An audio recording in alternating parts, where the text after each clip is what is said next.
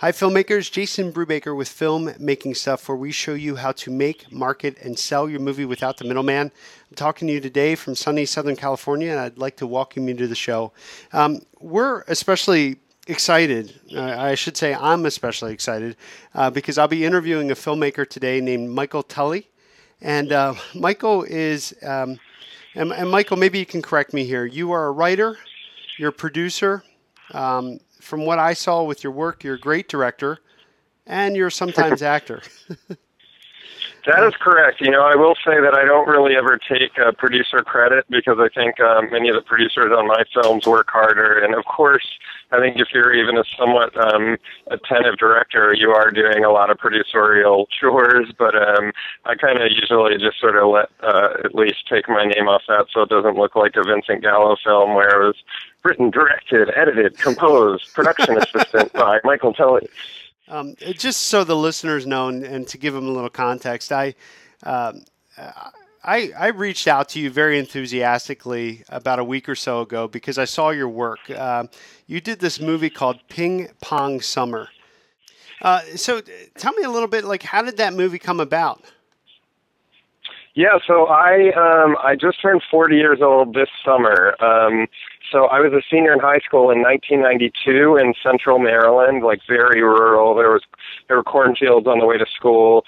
Um, you know, the beauty of living there is that you're only an hour from or less from DC and Baltimore, so you're connected to the city. But where I lived, it was pre-internet and my family wasn't really super cultured. It was kind of like what the world was feeding us at the multiplex and, you know, going to the video store, but I didn't really have the guide showing me Jean-Luc Godard films when I was a high schooler. Um, so for me, I just grew up on, you know, going to the video store and then renting National Lampoon's Vacation or Trading Places and these sort of Hollywood classic comedies um, that, you know, I didn't really have a definition of what was a good movie or a bad movie or an art film or a movie and all that stuff. Um, and then in 1992, I guess it was when I was a senior, I'd always wanted to be a writer. But I had this sort of epiphany that, you know, the beauty of cinema is that it incorporates all of it. It's the visual arts, photography, it's music with your soundtracks, it's writing um, for the script and all that stuff. And it's also it can be a really isolating when you're writing the script it's like the loneliest thing in the world but then you can get out with 50 people and make a movie and it's the most social thing you could be doing with your life um, to a point where it's exhausting and then you get back into the edit so it's just you and an editor and then it's like lonely and nice again and comfortable so I was sort of having the epiphany as I was graduating high school of what I really wanted to do.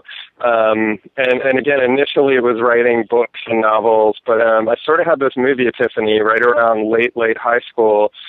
And at the time, it was 1992, I had the idea of a, a movie called Ping Pong Summer, and I just thought, what if I inserted, you know, my own interests when I was watching these movies in the 80s um, into one of those 80s beach movies because you'd see One Crazy Summer, Better Off Dead, but I would watch those movies and then I'd go out and mow the lawn and listen to the Fat Boys and Run DMC. Um, so I was just really obsessed with hip hop before it went super mainstream. And I also loved ping pong. I, I didn't really take lessons or go to camp or anything. It was always a sort of casual garage fascination with it. So, so from the very beginning, for about 20 years, it was always the idea of um, inserting my own adolescent obsessions, my sincere obsessions, into a more familiar Hollywood movie template. And that's really kind of what drove it. But it just took a long, long time. I went to college in Baltimore at UMBC to get a film degree. But um, to make a movie that felt like a real legitimate artifact from the era, which was very important to me. Um, you can't do that on thirty thousand dollars, which is what I did with my previous film, Septien. Um, you really, you know, you need a team, you need a level of support. We wanted to clear some real songs from the era, and that just took a lot, a lot of time. And here we are. Geez, how embarrassing! Twenty-two years later, we're having a discussion about the movie finally. Well, the, but these things take some time, and, and before we hop back into the movie, so so you were writing for a bit, and then you decided you wanted to make some movies, and then your first feature was a thirty thousand dollar feature. Yeah, actually, I'd made one. I made a narrative feature in 2006. Um, I had moved to New York after I graduated college in '97 Um, and you know that was again this was like late '90s, so it was pre-digital revolution. It was right on the cusp of that, but it still was really hard. It felt like, oh, the people who make movies, like reading Filmmaker magazine, all those faces and names, they're untouchable. I would never see those people or meet those people. And and then I feel like just by nature of me moving to New York and embedding myself in the community, um, and you know, being like-minded with people all of that stuff ends up paying off and then you organically become friendly and and and find yourself within the community. But um at that time i was really insecure. I graduated school at 23 um and you know with the intention of making a movie but it just felt like this impossible dream like there was no way i would be able to do it. Um so i kind of dilly dallied in new york. I was writing about movies and temping at law firms and doing all this sort of soul crushing stuff while still writing. So I was always writing scripts. But it wasn't until I turned 30 and bought um, the Panasonic DVX 100A. The first, well, it was kind of one of the first consumer 24p cameras that I actually really I still like to this day. I think that's a really strong uh, visual look, almost like weirdly 16 millimeter. So I bought that camera and then connected to that a friend of mine who lived in Jacksonville, Florida named Damian Lahey sent me a script called Cocaine Angel. And I just sort of it was the right time. I was turning 30. I was sort of at the point where I was like, I, if you know, no one's going to just hand me a movie in my lap. I have to get off my butt and do it myself.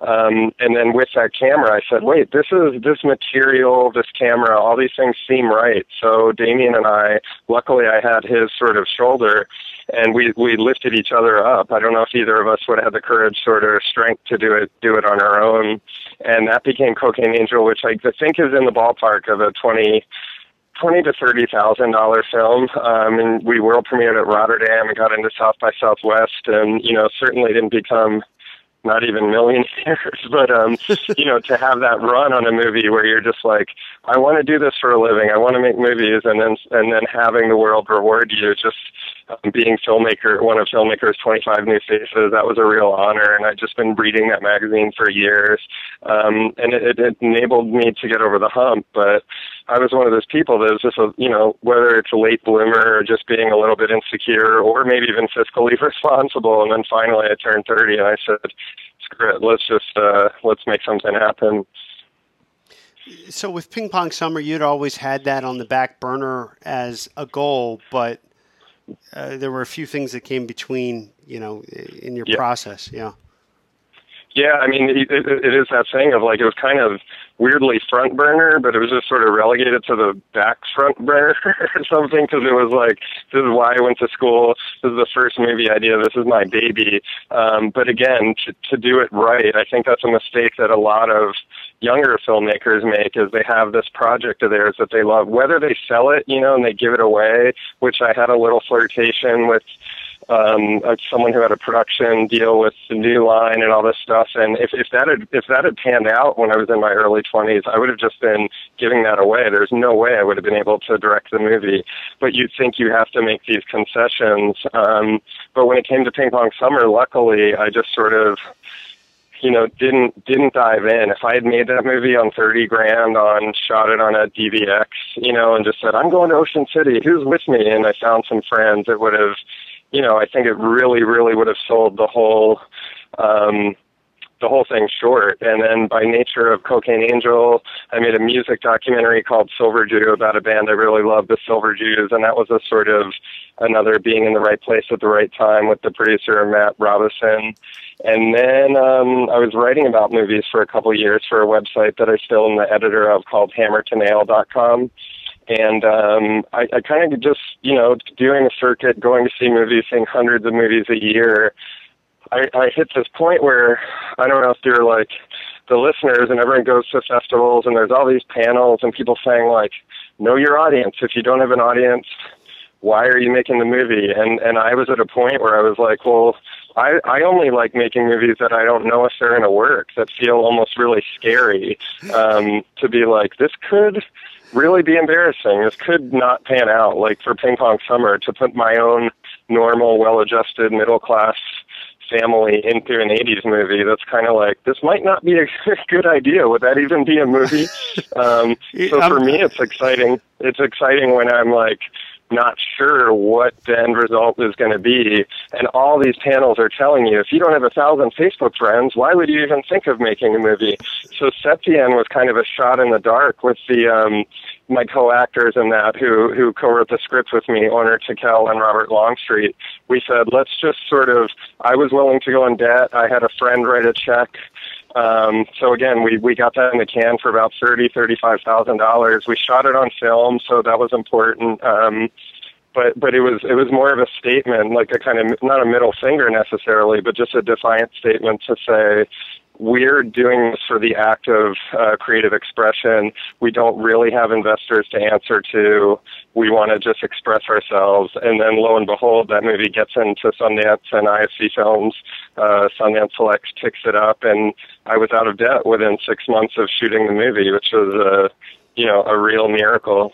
Well, let me just uh, let me just say I'm, I'm sort of sitting I'm smiling right? Because I have a lot of listeners and, and the whole mantra at filmmaking stuff follows a lot of what you're talking about, with the big exception of, of I'm one of these evangelists that I'm on the panels and I'm doing the talks and I'm constantly talking about audience engagement. Um, so it's pretty funny to have you on the show saying something completely different to my philosophy. So, um, and, well, and, and, it's not to say that your philosophy is wrong, but it was just in the sense of me saying, um, you know, I think we, we could both agree, whatever your stance is, and I think it's, it's also there is a fiscal responsibility, even if it's your aunt who's writing a check for two thousand dollars. You don't want to be flippant about that. Well, but my lesson was almost like, you know, I don't want it to sound like I was I was more like I don't I don't care about the audience or I don't I'm not thinking of them. You know, it was just more of a I'm making a movie for more of making a conscious cult film that's for like that's going to sort of marinate over a few years and gather steam. Um, but yeah, you have to be fiscally responsible. All those things I think are valid. And I think it's also something about what, whatever kind of film you're making, it's more respectful to the investor to be true to yourself and you know like say this is the movie we're making. So it's not to say i don't care what the audience thinks. It's just to say i think the movie that's closer to my heart will end up paying off in the long run in some way. I look uh, we all come to these conclusions in different ways. Like our first feature hit pretty good and then we came off and we made another feature for the love. Um, but we did some things that might have broke us uh, away from a lot of audiences in the sense that we couldn't even tell you what genre some of the stuff that we were doing fit into, and and I think that that ultimately hurt us uh, from a commerce yep. side. But in the end of the day, um, I'm a much better marketer and a distributor than I am a filmmaker, so that's where my philosophy comes from. And I've seen your work, and I'm happy to watch it. So um, I can tell you from from my perspective, watching Ping Pong Summer was so nostalgic. Um, the person, my buddy that was watching with me, this guy Jared, I, I stopped the movie 15 times to be like, oh, there's where I get my milkshakes. You know, they were at Dumser's Dairyland and like all this crazy stuff that, um, if for nothing else, that movie would have appealed to, I'm sure, everybody um, from our from our neck of the woods where we grew up. Mine being Pennsylvania, yours being Maryland, and all the other people that spent senior week and all their you know summer memories in Ocean City. So um, I think, look, I think there's a place, and, and I think it's really gutsy to do the kinds of things that you want to do. Um, but it's not as though you were haphazardly making at least your second or third feature. I mean, each one of these things, it seems as though you leveled up and you had some early success. Um, and frankly, the stuff that you're doing is pretty well done. Um, going back to you know to hop back onto Ping Pong Summer, I think what makes mm-hmm. that movie interesting, and, and, another philosophy that we talk about at filmmaking stuff is to take the resources that you have and make the movie that you can make based on the resources. And to that point, I think you really followed that trajectory where your first film um, was a little bit rugged, and then you just you know you kind of moved in the next phase. But interestingly enough, as production technology changed, you guys chose to shoot Ping Pong Summer on Super 16? Yeah, I thought, um, you know, well, the first thing I should say to that is, you know, ultimately at the end of the day, the producers are on record. I'm not sort of um, making this up. They're on record as saying that the difference between shooting digital like Alexa or Red versus Super 16 proves to be negligible on our movie. Um, you know, again, if we were shooting 35 millimeter, that totally doubles. Uh, you know, adds a hundred thousand to the budget. But but creatively, it was a decision. I wanted to shoot Super 16. But um, again, when you're trying to make an artifact film that feels like you know, if someone stum- of course, Susan Sarandon and Lea Thompson and John Hannah, they look older than they did then, so you're never going to sort of win that completely. But in the sense of creating a texture and a feel that is like, wait, was this movie made in the 80s? I don't know. um, whether you're conscious or subconscious as a viewer, you know, so many festivals I've gone to, you can tell the people who are le- that, that aren't filmmakers but are film lovers are just like, this movie feels like an older movie. Why is that? You know, and they can't really pinpoint it. Sure. But it's a hundred percent uh, related to us shooting on celluloid. So we had that, you know, the usual conversation, which now I don't even know if it's even a conversation anymore, is with the producers to say, okay, what are we shooting on? Film or digital? And and I uh, I was on a conference call with about five or six producers, and I just said, frankly, I would feel a little bit insecure presenting this movie like at the BFI London Film Festival where we were last week saying we made this artifact movie had and then we shoot it on digital. And right away everyone said okay that's our decision. Let's move forward and let's just see what kind of deals we can make with Kodak and with our post house. And it proved to be negligible. So this movie um, the per- it's a period movie took place in uh, 1985 in Ocean City Maryland. Um, and I think one of the interesting parts about Ocean City, Maryland is the fact, and I think this was, uh, you guys said this in the behind the scenes, which I agree with, is that the whole town really hasn't changed since the 1980s. So uh, I imagine that helped you a little bit. Oh yes, I was I was just I was going to get to that if you didn't. Um, you know that's another mistake I think filmmakers, um, whether young or old filmmakers, but um, you know, if we tried to, if I tried to shoot a period piece, I have this sort of love letter to New York, like my early New York era, ninth, moving there as a 20 something in the late 90s.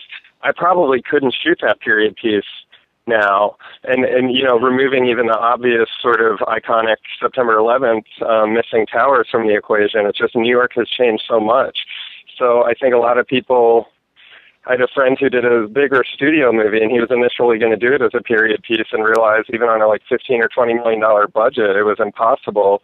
Whereas, um, you know, going to Ocean City, Maryland, I was showing our crew, our production designer, costume designer, uh, more than referencing other movies. I was bringing in my family vacation photos, and we'd we like go to those locations, and they're like, the exact same, you know, in a really great way. Um, Ocean City takes pride on sort of making it feel like a timeless traditional family town, but um, in our case of trying to make a movie on low seven figure budget, you're you're not going to be able to do it any other way. So that was again that was probably rule number two: shooting on film and then shooting in Ocean City.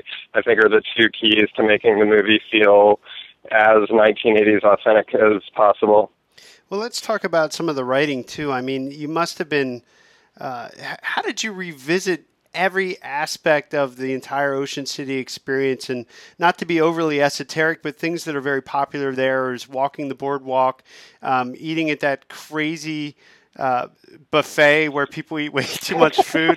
like your your tracking camera shot on that was just it was it was like that that opening shot of uh you, you know what was it Empire Strikes Back or whatever where you see the the, the, the ship that goes on forever. it was amazing. And, yeah. and, and you caught uh, the the actor, uh, the character that you wrote into the movie that was um, where where the bugs couldn't bite him and, and that kind of thing. Like, where did you get all of that? well, it took 20 years, so that was a good start. Um, but you know, the the funny thing is, I should stress is like this movie had I made it 10 years ago, it would have been very different. And there were many years that I changed the title, especially closer to film school when I was younger. And I was changing it. I was like, it can't be Ocean City. It's got to be like broader. So I was like, what's more generic than Ocean City? Water Town. And I was just coming up with all these things to sort of distance myself from the personal specifics. Um, and that's kind of probably as a storyteller one of the ways I've changed the most as a viewer to appreciate is like the more specific you are, I think weirdly, ironically, the more universal the film can be. Like if I'm watching, I've never been to Thailand, and I'll watch Uncle Boonmee or something, and and have this really strong emotional connection. So for me, I think it's actually more fun that you're visiting worlds and, and places like you have the connection to Dumsers and seeing Paul Revere Smorgasbord. But even people, you know, we we did just show in Poland last week, and people were kind of connected and laughing, and they hadn't been to Ocean City. But a lot of people will come out of the screening and say, "Oh, our Ocean City is this town," and they'll name it. Um, so I lived with the movie long enough that I embraced the idea of making it almost embarrassingly personal. That became the sort of um, experiment with this one to say, what if I really inserted my own very embarrassing 13 year old innocent, naive perspective of the world where irony was not, um, I didn't even know what that word meant or let alone had probably never heard it before. So if I inserted that into, and then I just sort of tried to gather as many of those um, elements. But like one funny example is, um, or let's say, oh, the dunk tank clown. That was something that you know I'd been writing this movie for 19 years, and it wasn't until I'd gotten to Ocean City and I was meeting with some of the locals and and trying to be become friendly with them. And I went to a lunch one day at the Green Turtle with the owner, Steve Pappas, and his buddies, and and one of them was like, "You gotta have the dunk tank clown in there," and I was like, "Oh my god, of course we do." You know, it would be idiotic to the sort of drunk tank clown because he was the guy who was always on the margins and you're like he's not really legally supposed to be here, but somehow he set up his shop and he gets drunk by the end of the night and is really mean to people. So you know, it's being open and sort of, it's, especially if you're shooting in a specific community. I think it's helpful to meet people, and they'll you'll think you have it all covered. You're like, oh, I live this, I've got this, and then someone will throw something out like the dunk tank clown, and automatically you're like, I'm a total idiot. Why had I not thought of that over the past 19 years? I, I got to tell you, I was pleasantly surprised to catch Ping Pong Summer on Showtime a few days ago when I was in Chicago. Um, that that has to be, feel pretty good and validating as a filmmaker to get a deal with a company like Showtime. Yeah, I mean, it, it, it's really remarkable. Anything that's happened so far, and it's harder. You know, in some ways, it's like easier to make movies than ever, but there are more of them. It's um, I just watched Tim League's at the Film Independent, um, his keynote address, sort of talking about that, the state of distribution. Um, it's really scary out there, and even to get into Sundance is a lottery win. But you know, I always made the joke of like, if I were a published author, like I would feel very weirdly, I would feel more a like pang of pride if I went to like a used bookstore and saw my paperback like for 14 cents on the like cheap shelf. You know, like the the fact that it was sort of it feels like it's in the rotation more and it's out in the world. Yes, it was in the bookstore, but then someone bought it and then they sold it back and now it's just sitting in the corner on a shelf. Like, I love that idea. And then the Showtime thing is similar in the sense of someone is just going to stumble into that movie at 9:30 at night and maybe the first time they're kind of like this is weird I don't know what's going on and then they're kind of lazy and they're sitting there and they watch it again and say actually this is pretty interesting or you know, I think a lot of people may not appreciate the sort of artistic integrity involved with with what we pulled off for only a million or so dollars to make a movie that feels like such an artifact. Let's talk a little bit about how the deal came together, and then we'll we'll uh, we'll get to back to your distribution here. Um, when you guys were just putting the movie together, how, how did it come about? How did you how did you get your funding? It started at um weirdly enough so it really really officially started. I say i had the idea in 92 and i was trying to make it forever.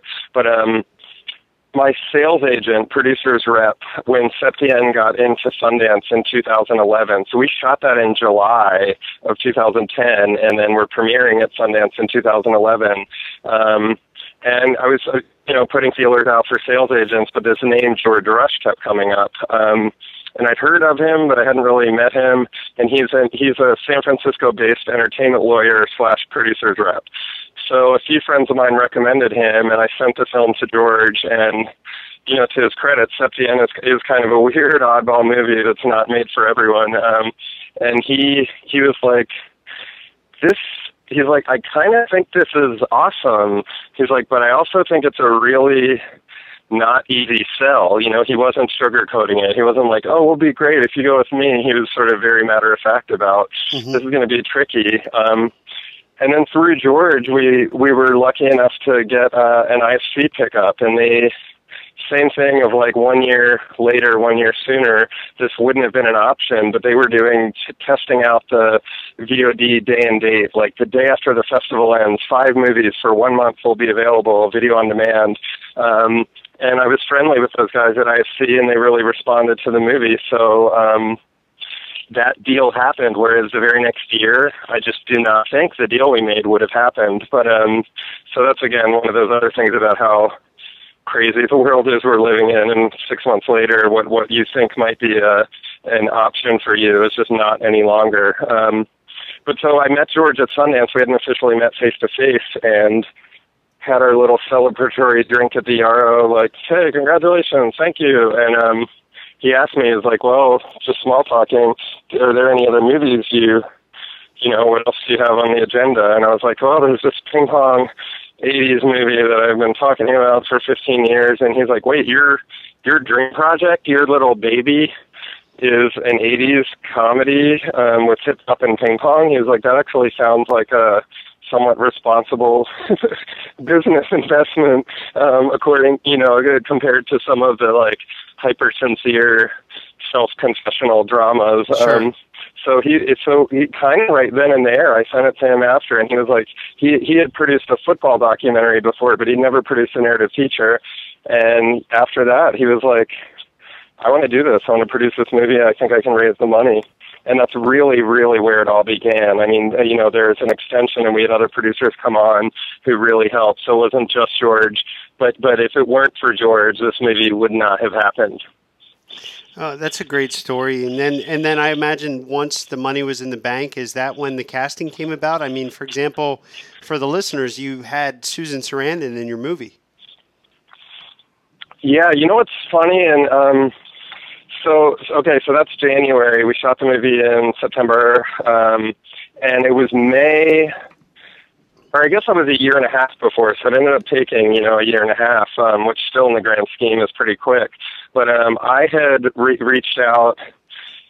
It's just that catch 22. It's so hard. We didn't officially have money in the bank, but we had the sort of verbal, like, if you get a, an actor attached, then you will. So when you when you when you talk to agents and stuff, and you say things, it's like I don't know if anyone has ever officially has like, yep, got the two million in the bank, but no cast yet. But it's like, but the reality is, if Susan or someone says yes, then very quickly, you know, the producers will go out and say, okay, it's put up or shut up time. We're game on. And, and those people, hopefully you're talking to people who aren't flakes and, and they mean what they said by their verbal commitment. Uh, and that's what happened with us. Um, but Susan, and I had reached out to Jay Duplass, a friend who he and his brother directed Susan and Jeff Who Lives at Home, the movie. Mm-hmm. And I was really vetting because we had kids in this movie. The, the main kids, I really wanted to cast local Maryland area talent. Um, and I wanted to have actors who weren't going to be sort of condescending and looking down and like I've been in this business 30 years, you know. And to their credit, Susan and Lea Thompson and John Hannah um, were all super, super spectacular. But um, I met up with Susan and she watched Septien, the previous film, and that was like the weirdest calling card ever. If anyone watches Septien, the idea that you make that movie and then an Oscar-winning actor is watching it to decide if they want to work with you, it was like, thank you, world, you're pretty hilarious. Um, but Susan liked it; she got a kick out of it, and um, that's really, you know, again, officially where it sort of clicked. I think it was about April or May of the following year, leading up about six months before the shoot, that we got a sort of letter of commitment from Susan. And, you know, truthfully, it's not like the next morning every single dollar was in the bank. Um, but if you talk about having street credibility and, and wanting to be able to pitch your movie to people to say we're making a real movie, um, yeah, having Susan Sarandon's name attached is, um, you know, unspeakably important. But it, but it is this sort of fine tuned thing of like the next morning. It wasn't like all the money was in the bank still. It was still a a process and a hustle.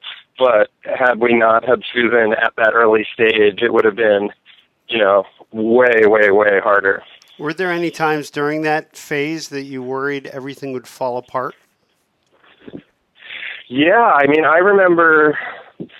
I think it was. I have a, a very good friend, Derrick Tseng, who's a producer. He produces another friend, David Gordon Green's movies, and Derek was on as a sort of um, kind of a guardian angel for us. He was busy with David's new film, but he was also helpful with budgeting and scheduling and stuff, along with uh, Brooke Bernard and Ryan Zacharias, the other producers.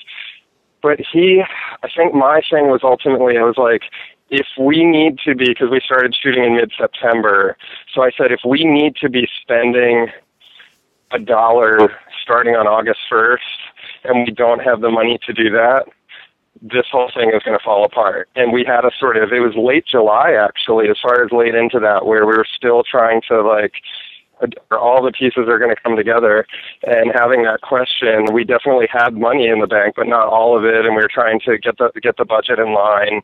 Um, and it was late July where I was like, if if on August first we need to be spending a dollar and we're not, this thing is over. Um, and it happened. It worked out. You know, sort of everyone made the commitment, and once it came to August, we had some of the crew, the core crew, like production designer, art department, come to Ocean City, and um, you know, whenever anything was needed at that early stage, it seemed to be taken care of. And at that point, I felt like, okay, this is going to be real. It's, it's, we're, we're going to be going ahead.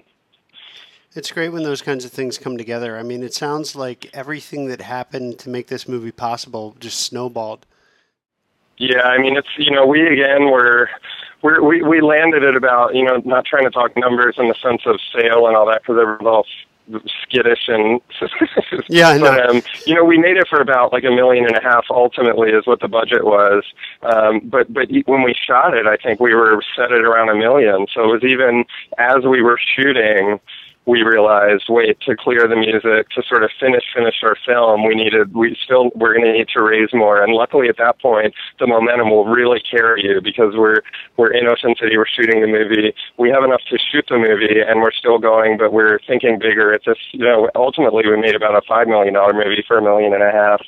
Um, but yeah, when you're just like putting it out there and everyone comes together and you sort of hit the ground running, that's when I think the world finally is like, okay, you guys got this far, we're going to let it happen. And I also had 20 years of build up, so I felt like karmically, I was like, oh man, there's, you know, many years of me um, putting this out in the world and seeing old friends at high school at the mall back in Maryland going, hey, what's up with that ping pong movie? Right. And you're just like, it's coming, it's coming, I promise. Um, so by the time that it actually came together and happened, it really was, in, in reality, about a year and a half process, which is pretty damn quick. But in the context of my world, it was we're talking two decades of anticipation. It, it was uh, you had 20 years, and that became your overnight success. Exactly. Uh, That's yeah, the old overnight success. Only two decades. That, hey, that that that makes sense. did you uh, set up a distribution deal while you were in production, or when did that come about? No, we we sort of did the. Um, you know, the, again, the world has changed so much that very quickly at Sundance we realized this year distributors are just very, very cautious, and you know, um, for for uh, good reason. But in the sense of the old bidding war thing, you know, we we didn't show it. I, I feel like having sort of known, been involved in the industry on both sides, people say, "Don't show your movie," and I also kind of don't agree with that. I think it's like if you know the distributors, you can show them before the festival. And a lot of those deals that are announced at Sundance that seem like they just happened after the first screening, that's not really the case. You know, they've been talking to the distributor and sort of getting their um, I's dotted and all that stuff. But um, so we did go into Sundance not showing anyone. I was like, this is probably one of the few movies I make, at least so far, that is. Uh, let's see what happens. You know, let's just see how it plays at the premiere and. um and uh, Gravitas Ventures, our distributor, just really, really responded. There, there are Philly, I guess originally from Philly, Nolan, who runs the company, um, and they just seem to really get it and respond to it and the sincerity of it. And um, you know, we had some other offers, but there, it was it was very clear after one conversation that it was like these guys are kind of right, you know. So I'm almost hoping it works out. Whereas there were others in the mix. Not it wasn't like a huge bidding war in a ton, but there were. It wasn't like that was the only offer on the table. But at that point, I think from when you partner with your sales agent, um, who was Josh Braun at Submarine, I think it's really important that you um, connect and, and, and understand that the person you know, they have a job to do and they're watching the movie differently. That you know, you want a sales agent to sit there and be like, "That was incredible," but of course their brain is operating differently. But um, Josh is someone, as with our world sales rep, um, Films Boutique, who who saw the film in a sort of unfinished state before the premiere, before we gotten into any festival, and they still seemed very enthusiastic and excited about it. And that to me was. Um, that goes so much further than having someone who's just a regular agency situation where they're just like, hope it does well, and if that premiere doesn't go incredibly well, they just sort of tune out and go to their next movie that's building the buzz. yeah, well, tell. But I, I, think I think you reveal really interesting. I mean, we've talked a lot about the different changes, how things used to be, and how they were challenging. Um, how production technology is shifting, and a lot of people are making movies. Sometimes uh, uh, those people aren't ready to make movies, but they're doing it anyway. Um, and how that affects distribution as a whole. And I think what you're experiencing is what a lot of filmmakers experience is that. Um, regardless of who distributes your movie, you still have to be involved. Yeah, and and I it's funny because I'm a sort of a terrible self promoter. I'm like, of me handing even a flyer out for my movie and asking someone to come, then I feel guilty. I see them in the audience, and I'm like, they're only here because I handed them a flyer. I have all those sort of hyper paranoid, insecure thoughts. So, um, but when it comes to speaking, like being in London in a press day, and I was, thought I was done, they're like, "Oh wait, there's one more person. Is it okay?" And it's like, someone wants to talk about our movie. Of course, you know, I'd love to talk about the other movies that are here as well because I've seen a lot of them. But um, yeah, you have to be. Um, you, you you don't especially now more than ever. I mean, if we were to have gone the self-distribution route, I just don't think it would have worked, you know, for this film. And um, we needed someone like Gravitas who had such a good relationship with these cable providers, with iTunes and Verizon and things like that, and then also connections to Showtime to be able to call them and say, hey, let's make a deal on this movie.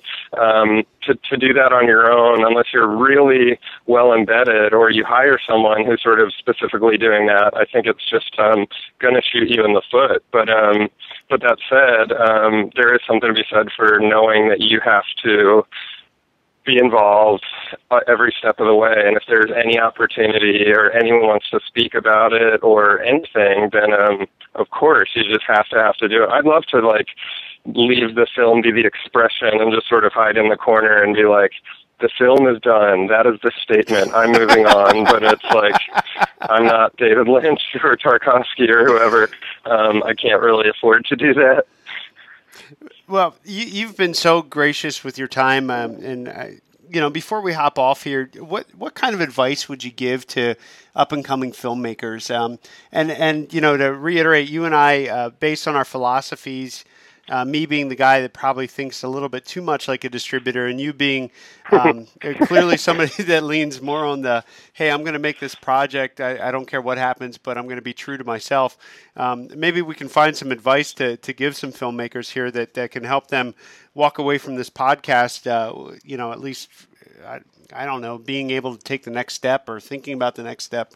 Um, yeah, I mean, you know, th- there's a temptation to say, like, to know the audience or to, to really try to get a name person in your movie. All that is just, I think, is obvious. But, but for me, it really comes down to putting as much of your heart and soul into making the movie as good as possible, and then from there, um, deal with uh, then then I'd pass the torch on to you and you can tell them all the other tricks of the trade. Well, I think I think what came out of this conversation with you, which is great to talk to somebody who has a complete opposite point of view about this stuff than I do, is uh, in terms of audience engagement, is to realize that you know once again we're back to the idea that filmmaking's a collaborative art, and given these changes. Um, I think there's room, you, you know, room for the marketing nerds to come in early.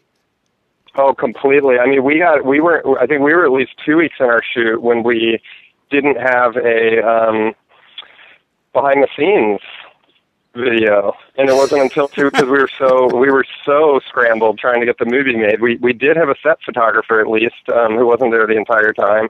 So all those pieces are definitely things that you know, sometimes you might have the discussion of, well, is that going to really, is that money that's being put on the screen? But I, I agree with you, I think. And again, you can find people who are um, excited about the project and willing to help you out. Um, but yeah, teaming up and then just having, you know, having publicists or whoever that you like and that you've worked with before when you're getting a next movie going, bringing those people into the conversation sooner, I think is really, really helpful. So whatever the specific role is, if it's a more traditional publicist or if it's a kind of new new media um, crowd you know crowd outreach person the the more of a familiarity you have with people already moving forward i think that will help as well. Because once you get into the nitty gritty of actual pre-production all of those things become really superfluous and frivolous. And i do agree with you. It's, i'm not saying that that's not um important. But uh, yeah, so moving forward, I want to have all these little. We forgot about having behind the scenes video for our making of. Like we need to get on that and have that be part of the. And then whether it's like having a website to update people or having a blog or a journal, all that stuff, I think just really depends on the film. I think you know there's some that are um, part of the surprise is the film itself, and some people you want to make them feel really engaged, especially for nonfiction, and make them feel involved. So it's all also situational and film to film. But I agree with you. I'm not trying to be here to say that uh, we are complete polar opposites um, because I think it's all hugely important, and none of us really know what's going to happen six weeks from now. So I think we're all we need to stick together and try to figure out what in the hell is going on in the world right now. Well, listen, this this has been a great conversation, and I'm sure our listeners are going to you know, really enjoy um, everything that you shared. And, and once again, the movie is called Ping Pong Summer. Well, thanks so much for your time, Michael. All right. Thank you very, very much. It was a fun chat.